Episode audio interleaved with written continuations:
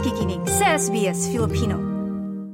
Ang usapin ngayon tungkol sa tax cuts at mga pagbabago dito. Sa ngayon nga ay naghahanda ang federal opposition na suportahan ang mga pagbabagong inihahain ng labor para sa stage 3 tax cuts at mas nagpapalawak ng uh, polisiya nito uh, sa milyong-milyong low and middle income earners. Pero tila matatagalan bago ito isabatas dahil sa tinutulak na parliamentary inquiry ng Greens na tinatayang aabutin naman ng Mayo. Nagpaparamdam na po ang koalisyon sa mga botante bago pa man ang Dunkley by-election sa March at inaasahang makakaapekto ang pulso ng publiko sa Victorian poll kaya naman puspusa na ang pagpapakilala ni coalition frontbencher Bridget McKenzie sa mga pangako ng partido. The coalition will commit $900 million to 50-50 fund the upgrade to the Baxter Frankston rail line. This is a project that we've remained committed to through thick and thin. We want to see it delivered, and unlike the Prime Minister, who stood and promised to this community that when he got the chance and the opportunity to hold the infrastructure portfolio, to hold the Treasury benches, that he would fund this project. Sa gitna naman ng paparating na eleksyon, tila nagbago rin ang tono ng oposisyon at nagpapahayag ng pagsang-ayon sa mga pagbabagong inilatag ng Labor para sa tax cuts. Ayon kay opposition leader Peter Dutton na pag-uusapan ng kanilang partido ang suportang ito sa pagbabago. The Liberal Party has always been the party of lower taxes and that's going to continue. Obviously the Prime Minister's been desperately worried about the outcome of the Dunkley by-election which is due on the 2nd of March. So a lot of it's driven by politics for the PM, and I just don't think you can believe anything he says. Pero tila taliwas ito sa nauna niyang pahayag noong nakaraang linggo matapos nang i-anunsyo ng Labor na hindi nila matutupad ang pangako noong eleksyon. For so many Australians, the government's rewriting of stage three will hinder aspiration, crush confidence, and obliterate opportunity.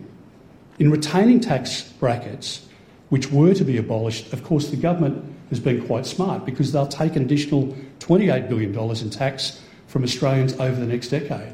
Again, something that was omitted from the Prime Minister's speech to the press club. Mula July 1, ang tax cuts para sa higher income earners ay mababawasan at ibabahagi sa mga manggagawang kumikita ng mababa sa $150,000, habang ang mga high income earners ay magkakaroon ng kalahati sa naunang planong tax cuts. Ang average income earners naman ay tatanggap ng $800 na tax cut sa bagong plano. Nagbago rin tila ang isip ni Deputy Liberal Leader Susan Lee na noong una ay tutol sa mga pagbabago. But we haven't seen the legislation. We don't know what the Greens will do in the Parliament, but we do know that you can't trust anything this Prime Minister says. So, of course, we'll see the legislation. Of course, we'll make our decision. We will make our decision when we see the legislation because there's no justification for how this has come about and it doesn't stack up. And when we see what the Prime Minister has said, in all of the language he's used, it's just not clear why he has done this.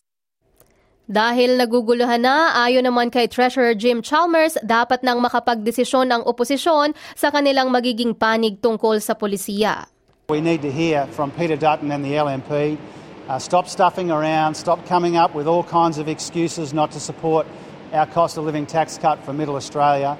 Uh, come out and say that you will enthusiastically back these changes because they are overwhelmingly better for the communities and the country that these LNP members are supposed to be representing. Kung magkakasundo naman ang mga partido, maisasantabi ang Greens at mga crossbenchers na nais magkaroon ng dagdag na job seeker payment at iba pang health spending kapalit naman ng kanilang suporta. Sumangguni rin si Ginoong Peter Dutton sa mga nasa oposisyon para sa kanyang desisyon pero hindi lahat ay sang-ayon dito.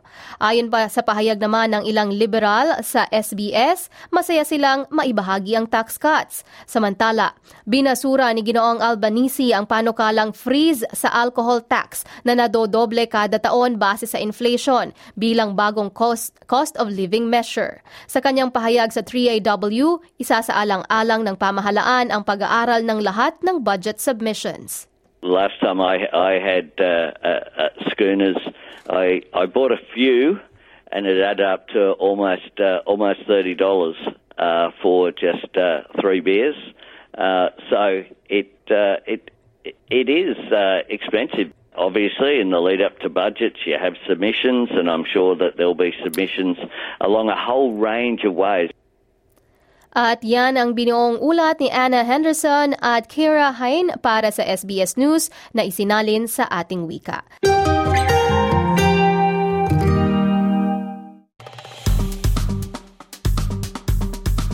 I-like, i-share, mag-comment, sundan ang SBS Filipino sa Facebook.